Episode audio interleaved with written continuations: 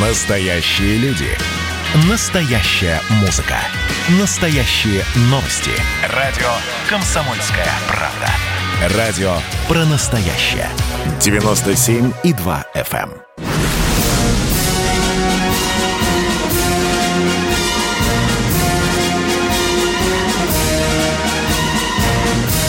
На радио «Комсомольская правда» военное ревю полковника Баранца.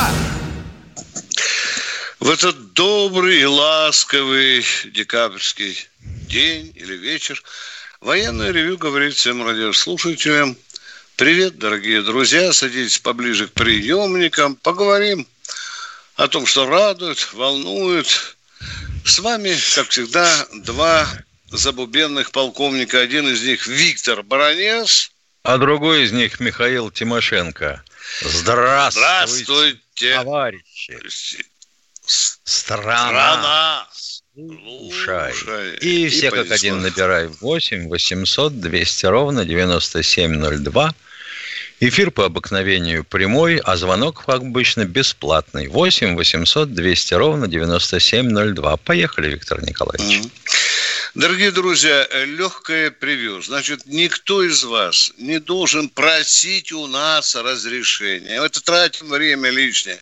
Сразу, полковники, вопрос. Хорошо, да?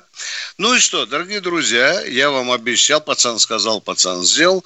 На этой неделе и сегодня, и в четверг будет дежурить по военному ревю полковник Михаил Тимошенко. Я сейчас тихонько отползаю в сторону, а Миша, я надеюсь, скажет вам все, о чем он думает, и о призыве, а может быть и о каких-нибудь исторических датах. Михаил, вам эфир, пожалуйста. Ну, что-то исторические даты мне никакие любопытные не подвернулись. Никаких праздников, видов и родов вооруженных сил нету.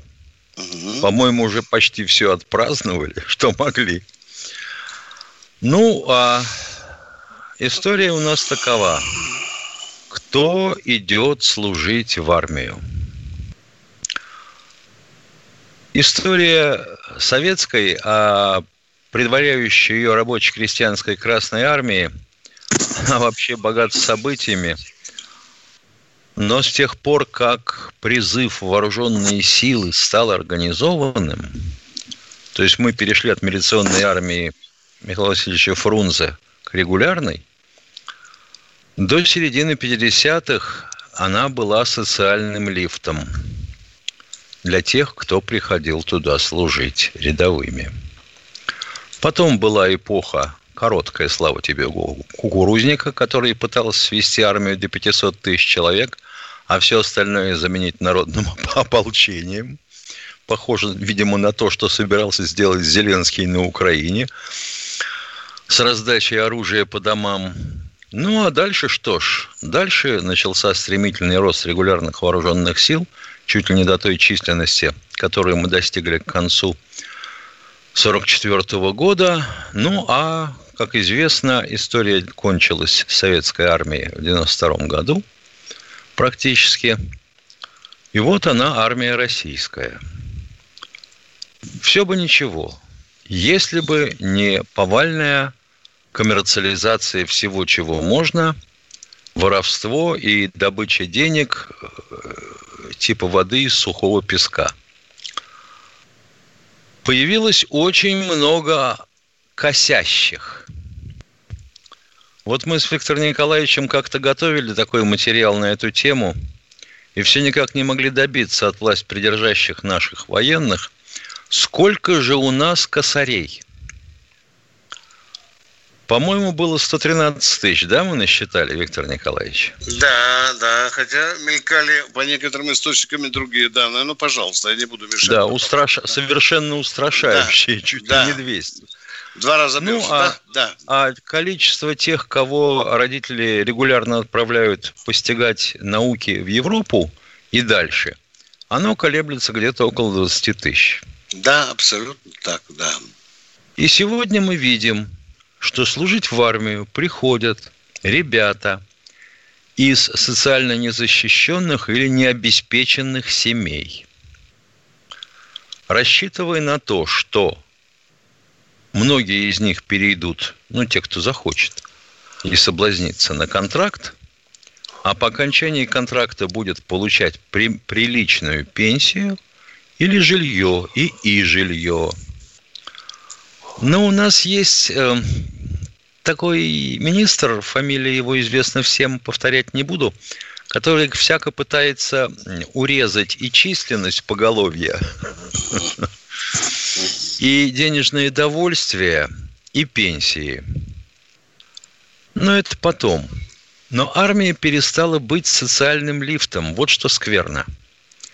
Вы можете назвать фамилию хотя бы трех военнослужащих, кто пришел в армию рядовым по призыву и достиг высот известных. Ну, если это только не э, с перепугу дитя какого-нибудь высокого чиновника, которого папенька не отправил за рубеж, а оставил тут. Ну, мы же знаем, что гениальность передается половым путем в среде нашего чиновничества. Вот такая история с нашей армией. Не знаю пока, хорошо это или плохо, что она перестала быть социальным лифтом. Хорошо это или плохо, что ее переводят на контрактную основу. Всю ее все равно перевести невозможно, потому что неоткуда будет взять контрактников в будущем. Но, еще раз повторяю, она становится рабоче-крестьянской российской армией. А хорошо это или плохо, мы поймем, если не приведи Бог – вот что-то случится. И этой армии придется воевать всем своим наличным составом. Полковник Тимошенко доклад закончил. Дорогие друзья, позвольте, я быстро напомню вам некоторые любопытные исторические даты из нашего военного, военно-политического прошлого. 29 декабря 1932 года ЦК ОСА «Авиахим» была такая э, организация. Предшественник ДОСААФа. Да, почетное звание Ворошиловский стрелок. Э, знатки древней нашей истории, да, не такой уже древний, говорят, что случилось это на учениях в одном из военных округов, куда приехал нарком военный и военно-морской нарком Ворошилов. Офицеры стреляли, и в одной мишени не оказалось совсем ни одной дырки. И Ворошилов подошел к офицеру, говорит, ну что ж ты так? Он говорит, да, пистолет плохой. И легенда гласит, что Климент Ефремович взял пистолет, отошел, выстрелил и из 80 э, очков набрал 59, сказал, нету, пистолетов плохих не бывает, бывают плохие стрелки. Ну, естественно, командование и, естественно, главное политическое управление округа подсуетились. Был опубликован такой цветастый репортаж о том, как министр шмаляет из пистолета почти что снайперской. Ну и так появилось вот это название «Ворошиловский стрелок». Оно просуществовало до 1939 года, которое заменили таким банальненьким значком за отличную стрельбу. 29 декабря 1958 года из Уголовного кодекса изъято понятие «враг народа, дорогие друзья. Ну, естественно, кто-то из вас спросит, а когда оно вообще появилось? Оно появилось в 17 году в отношении генерала Корнилова. В 1977 году, и мы сегодня поздравляем, именно 29 декабря был создан спецотряд МВД «Витязь». Всех витязевцев военное ревю персонально поздравляет. Ну и, наконец, еще один любопытный момент – 29 декабря 1908 8 года первое в мире подледное плавание подлодки «Кефаль». Кстати, в заливе Петра Великого, куда недавно нахальный американский крейсер пытался прорваться. Ну все, дорогие друзья, мы свою задачу в первой части с Михаилом выполнили и по повестке дня, и по историческому прошлому. А сейчас хотим поговорить с родным до боли российским служивым цивильным народом. Николай Миша у нас. Миша, да, Николай. здравствуйте, Николай. Здравствуйте, а, Николай. Здравствуйте, товарищ полковник. Вопрос такой у меня. А, а вот смотрите, ну я не артиллерист, и вот мне интересно даже. А вот как, допустим, стрелять пушка, ну она должна быть, э, и чтобы снаряды один в один не летели, правильно? И какой-то, наверное, механизм разлета, и разлет, чтобы большой не был. Поч- вот. Почему это один в один, чтобы не летели? А зачем он нужен? Тогда снаряд в один и тот же воронку, вы видите, статистику испортит. Но теория вопроса. Нам а, изве- а известно вам, что да, э, точность стрельбы, как правило, примерно рассчитывается как 300 метров.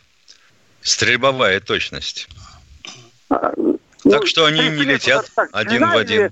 Площадь. А, Николай, в чем суть вашего вопроса? Сформулируйте еще, пожалуйста. Вот До Нового года далеко, мы трезвы, да, поехали.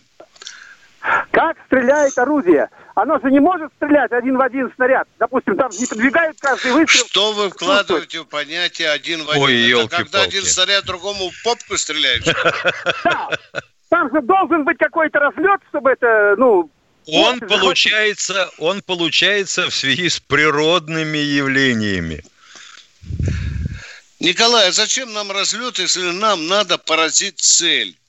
Не попадем первым снарядом, попадем, не попадем вторым, третьим попадем. Николай, зачем нам разлет? Ну да, есть такой прием. Миша Вилка, по-моему, называется. Слева, ну, справа от цели. Это...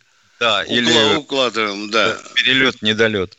А да. А вообще должен сказать, что вопрос сам по себе интересен до смешного. Для того, чтобы подавить батарею противника, вам надо 150 снарядов 122-миллиметрового калибра. Или 90 снарядов 150. Да. Ну, Спасибо, Миша. Если Перерыв. они в одну точку.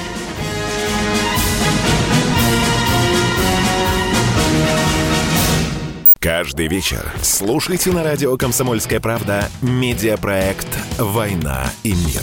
Это больше, чем радио, телеграм и YouTube – Пять признанных авторов не только подводят итоги дня, но и стараются влиять на дальнейшее развитие событий. За каждым ведущим закреплен свой день недели. Вторник – телеведущий Андрей Норкин.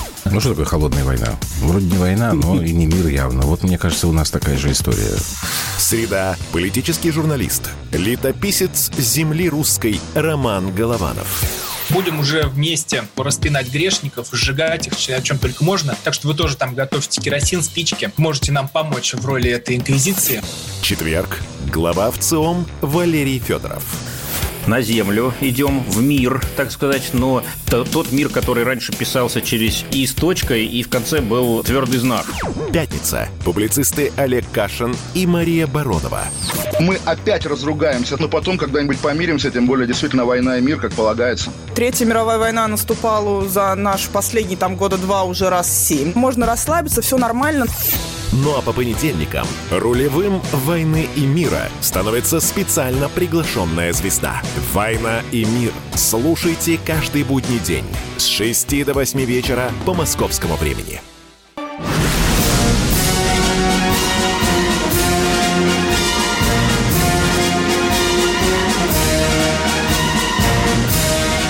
Радио «Комсомольская правда» военное ревю полковника Баранца. Здравия желаю вам, дорогие радиослушатели, от полковника Михаила Тимошенко. Мы с нетерпением ждем от вас звонков. Сейчас нам Катенька скажет, кто до нас дозвонился. Пожалуйста. Владимир. Александр из Владимира. Я, Гучев Александр Михайлович, город Владимир. Здравия желаю, товарищ полковник. Здравствуйте. У меня такой вопрос. Я как ветеран боевых действий, бывший, а почему наше правительство не сделает нам пенсионный возраст 55? Вы офицеры все ушли, год за три там служили. А почему правительство наше, мы просим, в интернет все выставлено, а нам так и кидают, наших рядовых. А вы, офицеры, вы тоже, товарищ полковник, тоже были в Афгане. Помните это дело?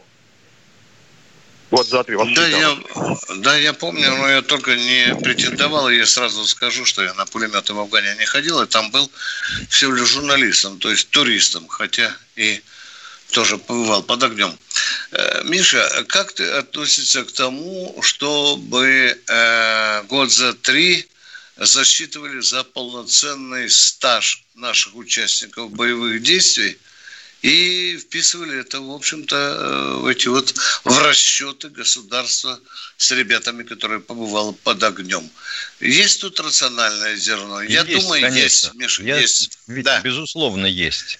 Да. Больше того, у нас очень странная, нищенская, точнее, нищебродское отношение к э, тем, кто является ветераном боевых действий. Мы им доплачиваем, ну вот так, знаешь, покрошили на край стола. Вот посмотрим, например, на тех, с кого мы, когда нам удобно, берем пример. Соединенных Штатов. У них, если ты сутки был в зоне боевых действий, ты ветеран. Автоматически. А у ветеранов льготы «мама, не горюй» у американских. Потому Миша, что да, да, народ говори, прет да. туда служить. Да. Миша, помнишь, сколько лет мы с тобой бились и до сих пор бьемся? Ребятам Чтобы было министерство пор... полило... Не, корочки до сих пор не выдали. Да Они что с кровью ты... бьются лбами в эти ну, Денег не хватает на двери, а? корочки. А? Денег не хватает на корочки, понимаешь? Денег. У меня однажды в комсомолке сугроб лежал на подоконнике. Я не Писем, знаю, три, я помню. Да, в три рюкзака загрузил да. их и отвез в Министерство обороны. Ну, слава богу, я помню, я горжусь тем, что одному участнику боевых действий, ветерану, Миша, представляешь, у него шесть детей, он, он живет в Подмосковье. Да. И у него один осколок до сих пор под сердцем сидит. Все документы. Ходил в атаке, поражал боевиков, там спасал. Не давали, Миш, не давали. Так вот, представляешь, через 15 или 20 лет только дали парню участника боевых действий. Ну не Это помер вот, же. Э, да, да, да. Отношение да, да, какое? Не главное. помер же, да? да? Ну да, вот. Да. Так что, дорогой родитель, ваша постановка абсолютно права. Все-таки давайте, когда будем идти на выборы в сентябре или там в августе 2021 года, вы, когда будете голосовать там за человечка, да, скажите, вот поставьте такой вопрос в вашу программу. Спасибо вам. Вы не одинок. Поехали, кто следующий? Здравствуйте, Владимир из Москвы. Здравствуйте. Алло. Да, здравствуйте, Алло, меня здравствуйте. Слышно? Здравствуйте, а, Владимир да. из Москвы. Коротко, Прекрасно. первое, первое, коротко, спасибо, только в вашей передаче слушаю о проблемах военных пенсионеров и пенсионеров тут же рядом МВД, других силовых структур. Второй вопрос. В интернете столкнулся с такой информацией, что у нас есть такой знаменитый товарищ, который участвует во всех ток-шоу, фамилия его Коротченко, что он уволен из армии по служебному несоответствию. Правда ли это или нет? Сейчас он получил в запасе звание полковника и участвует в Совете при Министерстве обороны. Правда это или нет? Или интернет обманывает? Значит так, докладываю тебе. Правда заключается в том, что Игорь Коротченко действительно является членом общественного совета. Что касается других вопросов, о которых вы говорите, мы не можем сегодня комментировать те, э, ту информацию, которая гуляет вокруг этого человека в э, интернете. Ну, наверное, это было бы не по-офицерски, хотя там и документы есть и так далее. Э, вы знаете, нам бы хорошо с Михаилом Тимошенко и Скороченко поговорить в прямом эфире. Но мы попробуем его вызвать, чтобы он с вами поговорил. Да, у вас же много вопросов. А так за глаза как-то не офицерски. Миша, Миша, если, я, я если, понимаю. если а... бы держать в руках и видеть оригиналы личного дела, тогда можно с уверенностью о чем-то говорить. Да. А Мы то живем вы же... в такую эпоху, когда вранье на всех столбах. Да. И нам бы не хотелось быть э, в этом отряде склочников. Так что вы нас извините, но э, как-то не по-офицерски может получиться. Поехали, кто следующий? Бийск. О, здравствуйте, Игорь из Бийска. Здравствуйте, товарищи офицеры. С наступающим Вас там снегом не завалило? О, я же работаю дворником. Меня же Виктор Николаевич отправил в сентябре дворником попробовать гастарбайтерами поработать. Ну, я вот сейчас хапнул это от души. Э, это, хотел бы вот вопрос какой задать Виктору Николаевичу. Э, сейчас первая тема сегодняшнего дня, я так понял, несколько раз поднимались в новостях. Это индикация это пенсий, которые работают, пенсионеры.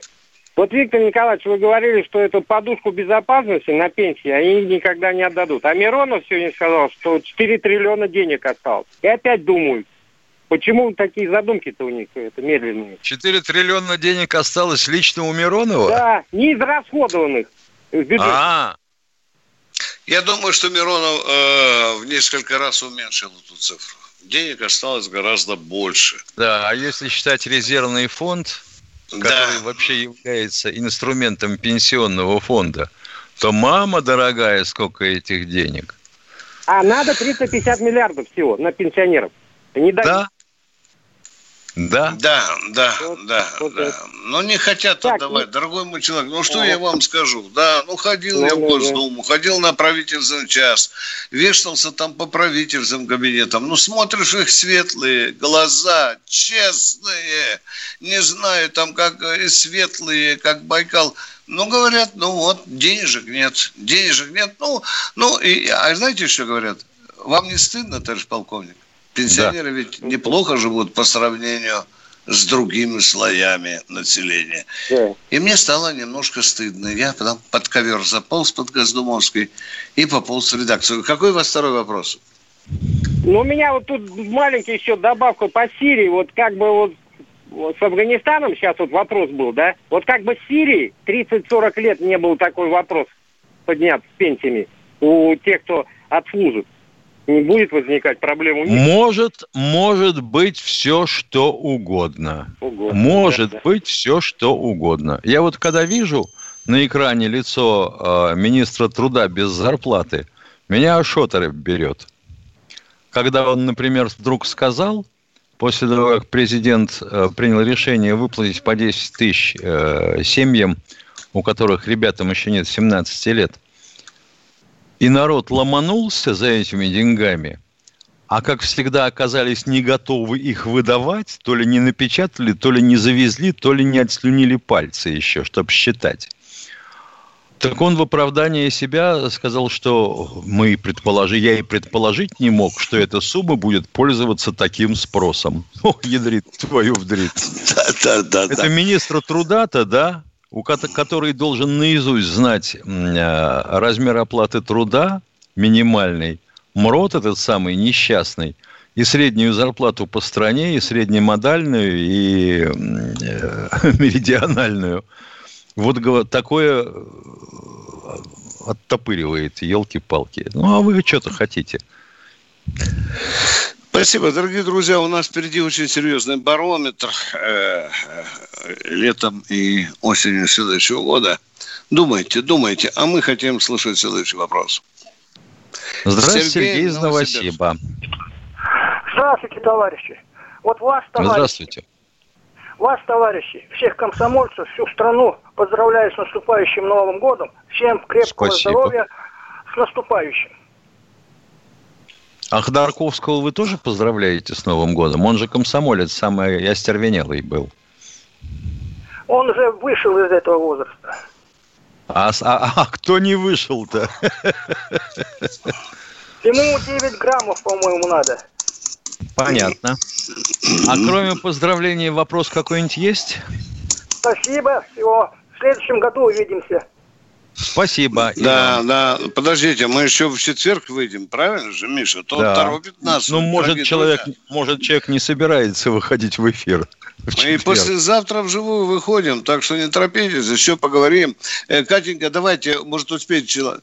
Петр, Москва, вам Здравствуйте, 40 Петр секунд, из Москвы. чтобы задать вопрос. Да. Это очень много времени. Ну, Пожалуйста. Вас, э, спасибо вам за интересную передачу. Лошадиного вам здоровья. А у меня такой, э, ну, вопрос полемический. Я вот тут, ну, э, прорабатывал документы по э, Дзержинскому. Скажите, да. пожалуйста, вот как сейчас, э, ну, прорабатывается вопрос о возобновлении памятника Дзержинского. Ведь Дзержинского как бы его сне, ну, сломали, это был как, знаете, по принципу домино. Домино одно падает, как мы в детстве играли. Хорошо, И ваш вопрос понят. Оставайтесь в эфире. Мы уйдем на полторы минутки на перерыв, дорогой мой, не уходите. И ответим на ваш очень интересный вопрос. Перерыв.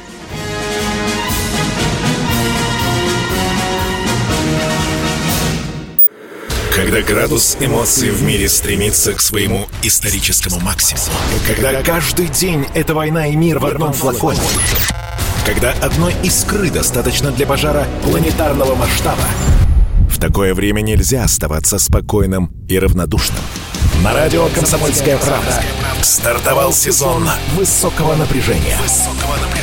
Новости со скоростью телеграм-каналов. Эмоции на грани дозволенного. Гости с Олимпа и со дна. Только высокое напряжение спасет мир. Разряд.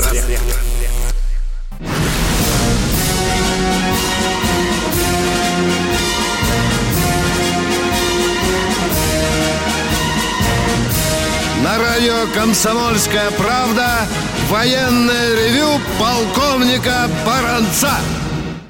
Да, так и есть. Третья часть марлезонского балета «Военное ревю полковника Баранца». А вот тут у нас спрашивают в чате э, человек с оригинальным никнеймом 1234. Какова зарплата, зарплата, подчеркиваю, сержанта-контрактника? Уважаемый 1, 2, 3, 4, у сержанта не зарплата, у него денежное довольствие.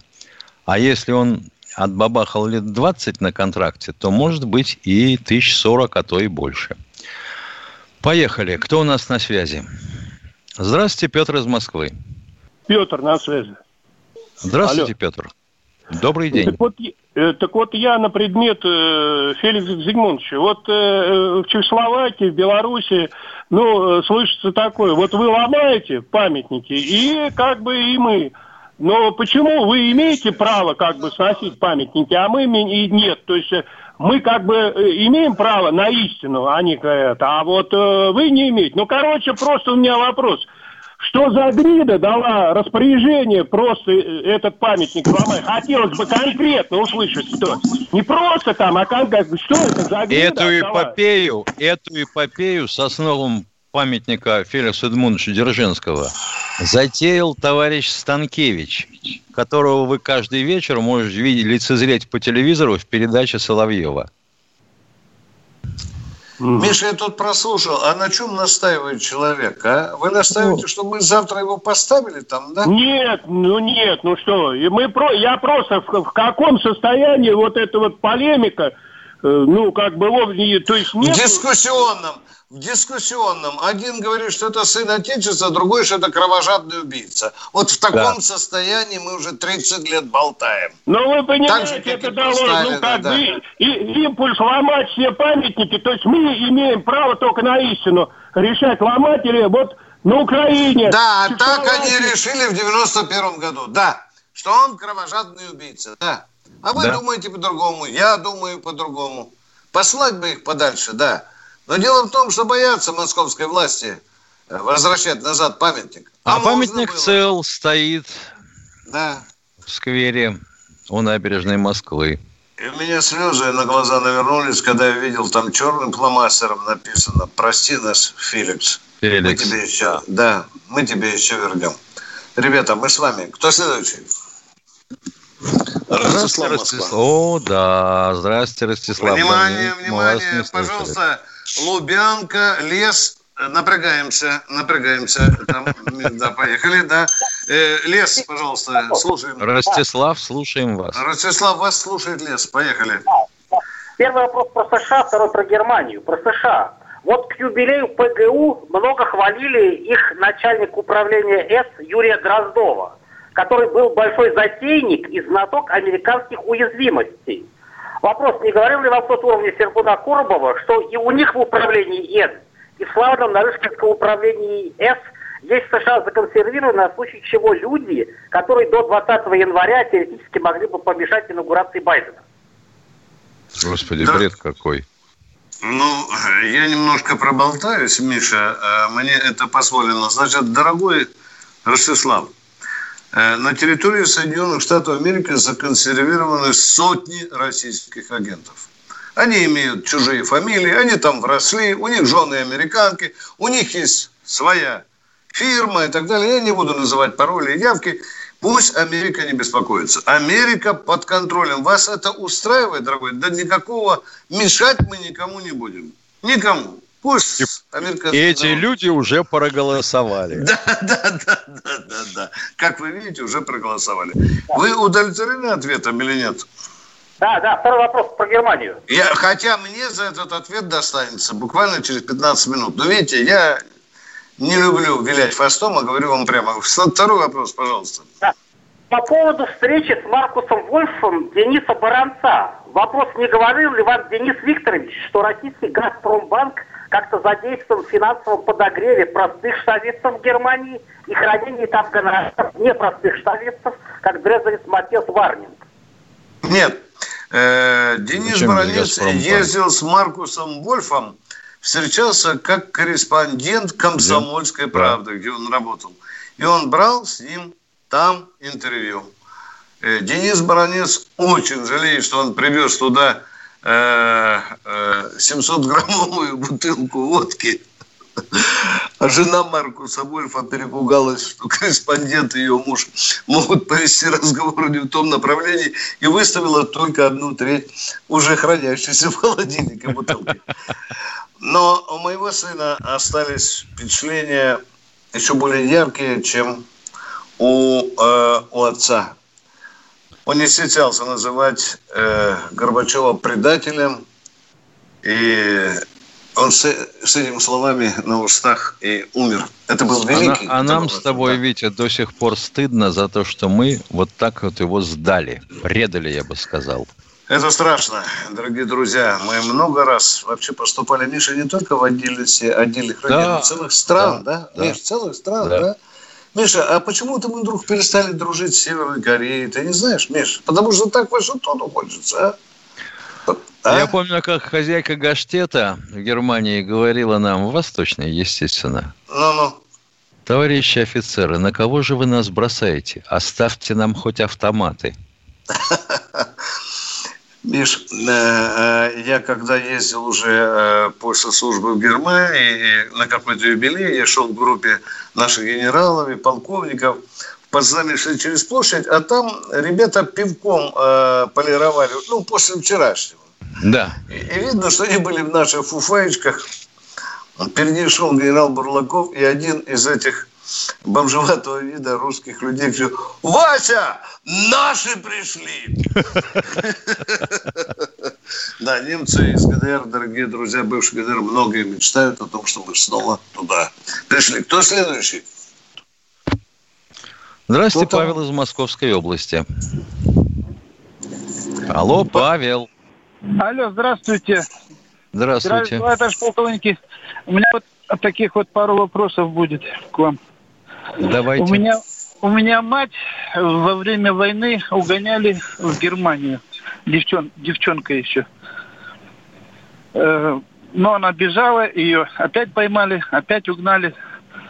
Вот она дожила до 75 -го года и трагически, можно сказать, нелепо померла. Вопрос. Спросить-то, а была же какая-то компенсация? Кто была, была. Да, немцы была. выплачивали. Была, да, была. Вот, я по в конце 90-х... Но, компенса... Но компенсация это была уже, когда э, появилась новая Россия. Да, в конце 90-х я как-то пошел в архив ФСБ в Омске, вышел представитель, говорит, данных никаких нету, но сейчас такая вот, как бы он сказал, если бы она дожила до 92 -го года, вы бы получили как наследник, как сын. Да, да, да. А так как не... Но он говорит, э, законы меняются каждый день, так что вы можете еще надеяться, типа. Вот так вот. Ну, надейтесь, да, надейтесь. Второй вопрос, да. пожалуйста. Надеяться это хорошо. А да, второй вопрос. вопрос я бы хотел такой, если, если оно что-то и будет, могу я где-то информацию найти? Потому что угоняли ее с Хмельницкой области, с Украины, а там архив... О чем информация? О том, как угоняли или о вашей маме? Конкретно спрашиваю. А где она находилась? Нет. Нет, я задал вам вопрос. О Вы имеете о чем, о чем информацию? О том, начал, возобновила ли Германия выплаты? Да. И ну, это будет известно, конечно. Но... Читайте «Комсомольскую правду». Да, ага. и в интернете тоже много информации на этот счет. Э, всего вам доброго, с наступающим, а мы следующего человека ждем в эфире. Здравствуйте, Юрий из Ставрополя. Алло. Алло. Да, здравствуйте, здравствуйте. Здравия желаем, товарищи полковники. С наступающим вас Новым годом. Всего спасибо. вам доброго и здоровья. И огромное-огромное спасибо за такую хорошую передачу. Товарищи полковники, вопрос, первый вопрос. Скажите, пожалуйста, готовят офицеров, которые могут воевать, э, в общем, в горах? Да, да. Ну, есть да. части, да, есть части с горной подготовкой. У нас одна из частей так и называется горная. Ответ Бригада. закончил? Да. да. Следующий Все понято. вопрос. Большое, большое спасибо. Товарищи полковники, я вот смотрю сейчас, ну, долгое время э, отечественное стрелковое э, оружие, и нигде не встречаю и ни рассказ никакой, ни, ни никаких упоминаний о карабине СКС. Почему такое какая несправедливость? Ну почему? СКС на вооружении состоял. Но к этому времени подошло э, принятие на вооружение автомата Калашникова. И он вытеснил СКС. В некоторых частях на вооружениях они длительное время стояли. Потом они ушли в ОХР на охрану э, объектов хранения всего, чего попало. А потом были сняты с вооружения, на склады поставлены. Хорошая машина. Да, славная машина. Дорогие друзья, э, наступает время коротенького перерыва. Это военный ревю «Комсомольская правда». Это полковник Баранец Тимошенко. Не забывайте, что мы в четверг в это же время, в 16.03, снова услышимся. Вами, да, на прямой разговор. Записывайте 8 800 200 ровно 9702. Перерыв.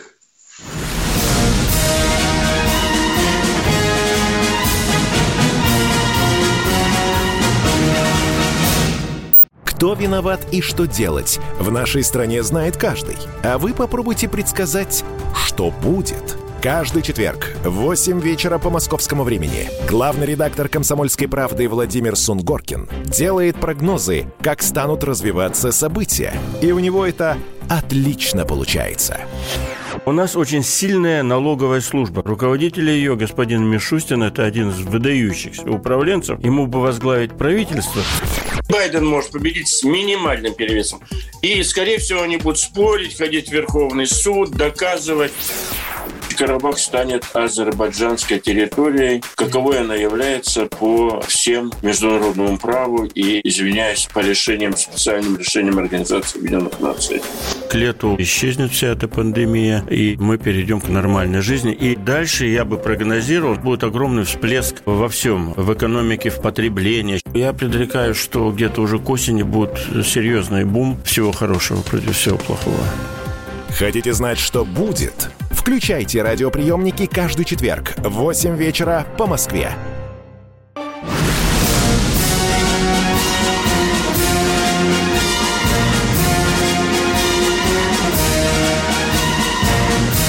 На радио «Комсомольская правда» военное ревю полковника Баранца.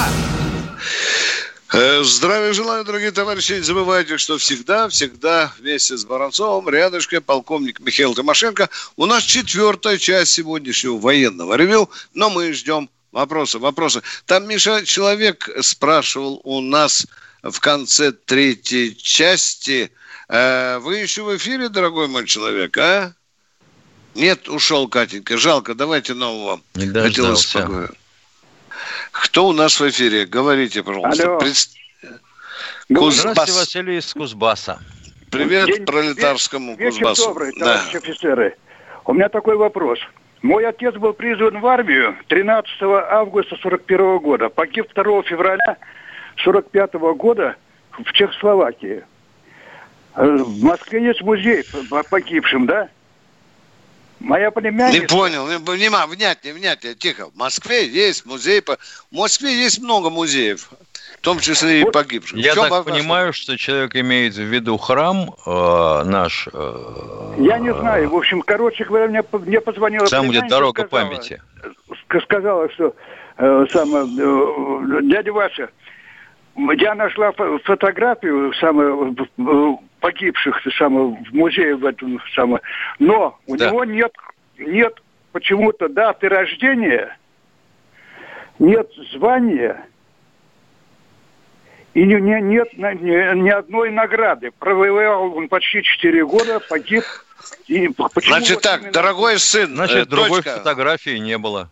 Дорогой сын, значит, э, едете в Кубинку, заходите в храм, находите отца, перефотографируете ее и отправляете эту фотографию с другими данными и об ордене, и об звании и так далее в Главное военно-политическое управление. И этот недостаток будет исправлен. И очень хорошо, раз, да. и очень хорошо, если у вас есть фотография отца – со званием, другим званием и наградой.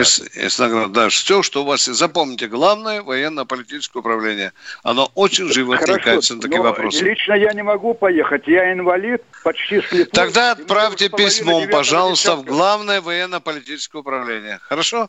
Максимум данных про отца. Максимум. Договорились, да. договорились. Все. Да, всего доброго вам. Следующий, кто Спасибо за звонок. Здравствуйте, Анатолий из Новосибирска. Алло, здрасте, товарищ полковник. Здрасте, здрасте. Значит, у, у нас такой вопрос, это не вопрос, вы объ, это объявляли, что у нас нет авианосцев. А почему не используются природные авианосцы на Дальнем Востоке? Там я сам дальневосточник, захватил эти, был на этих японских островах.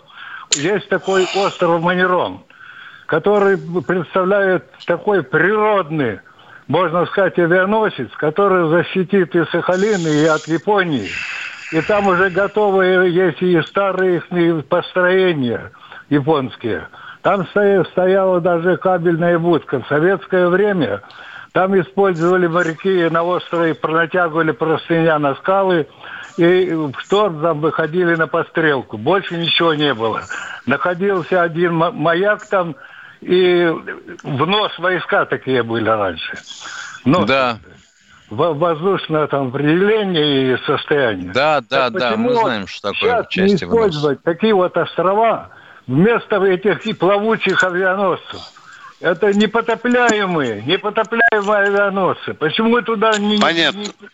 Понятно, дорогой мой человек, тем не менее, Министерство обороны уже многое сделано для закрепления наших ну, позиций. Шикотане да. И на Кунашире, будем говорить, модернизировали и освежили эти полосы.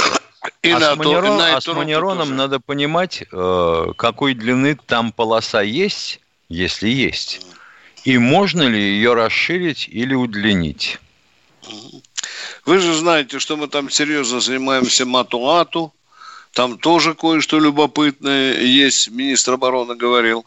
Но генеральному штабу виднее, дорогой мой человек, потому что оружие японское меняется, э, конфигурация фронта меняется и так далее. Я, я думаю, что в генштабе э, люди об этом думают – и, и, и решают многие вопросы. Но, во всяком случае, Япония недавно озверела, ты знаешь, Миша, о том, как мы да. там поставили кое-какие системы. Они как-то сильно да. очень огорчились. Да, да, да. Кто следующий, Катенька? Здравствуйте, Александр из Нижнего Новгорода. Здравствуйте. Добрый день. Гвардии полковники, здравия желаю. Добрый день. Добрый вечер. Я хотел вам вопрос задать Владимиру Задавайте. Михайловичу. Неважно как, задавайте. Тимошенко. Да, это я. Я хотел Задавайте. спросить, где захоронили Валерия Халилова, руководитель ансамбля песни «Пляски» имени Александрова. Когда они упали в море, в черные. Миша, весь ансамбль на... По-моему, Весь да. лежит. Да. да. Он вместе со своим Халилова. ансамблем на да. федеральном мемориальном кладбище, кладбище лежит. Да. Я участвовал в этом тяжело, в этой тяжелой процедуре. Спасибо вам за вопрос, что помните. Внятно, пока ответа мы не получили. Кто следующий, дорогие друзья? Воронеж. Здравствуйте, Здравствуйте, Алексей из Воронежа. Товарищи полковники, Алло, алло. Да, задавайте вопрос. Вопрос быстрее. С наступающим, с наступающим Новым годом, здоровья вам, богатырского счастья. У меня один вопрос. Вопрос и ответ. Почему мы сейчас, с вами говорит полковник советской милиции Чивик Алексей Алексеевич, почему мы сейчас не проводим патриотическую работу, не собираем военно-спортивные лагеря, из трудных подростков и воспитываем в духе любви к родине, к отечеству и встречи. Вы не правы, товарищ полковник полиции, вы не правы.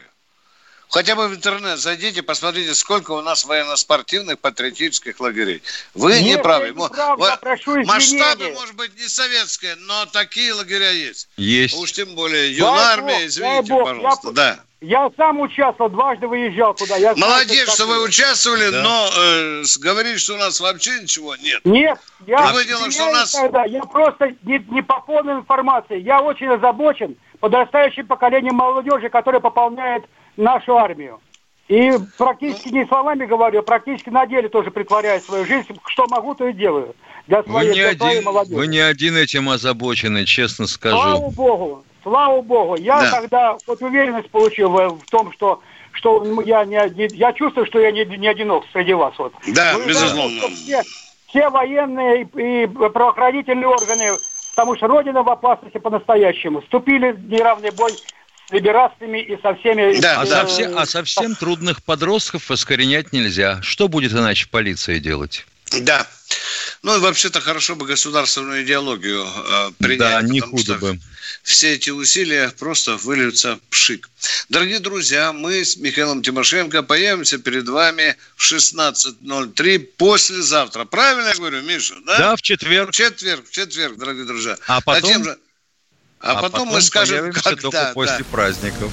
Всего доброго до послезавтра. Спасибо, что спрашивали, спасибо, что слушали. До свидания, дорогие друзья.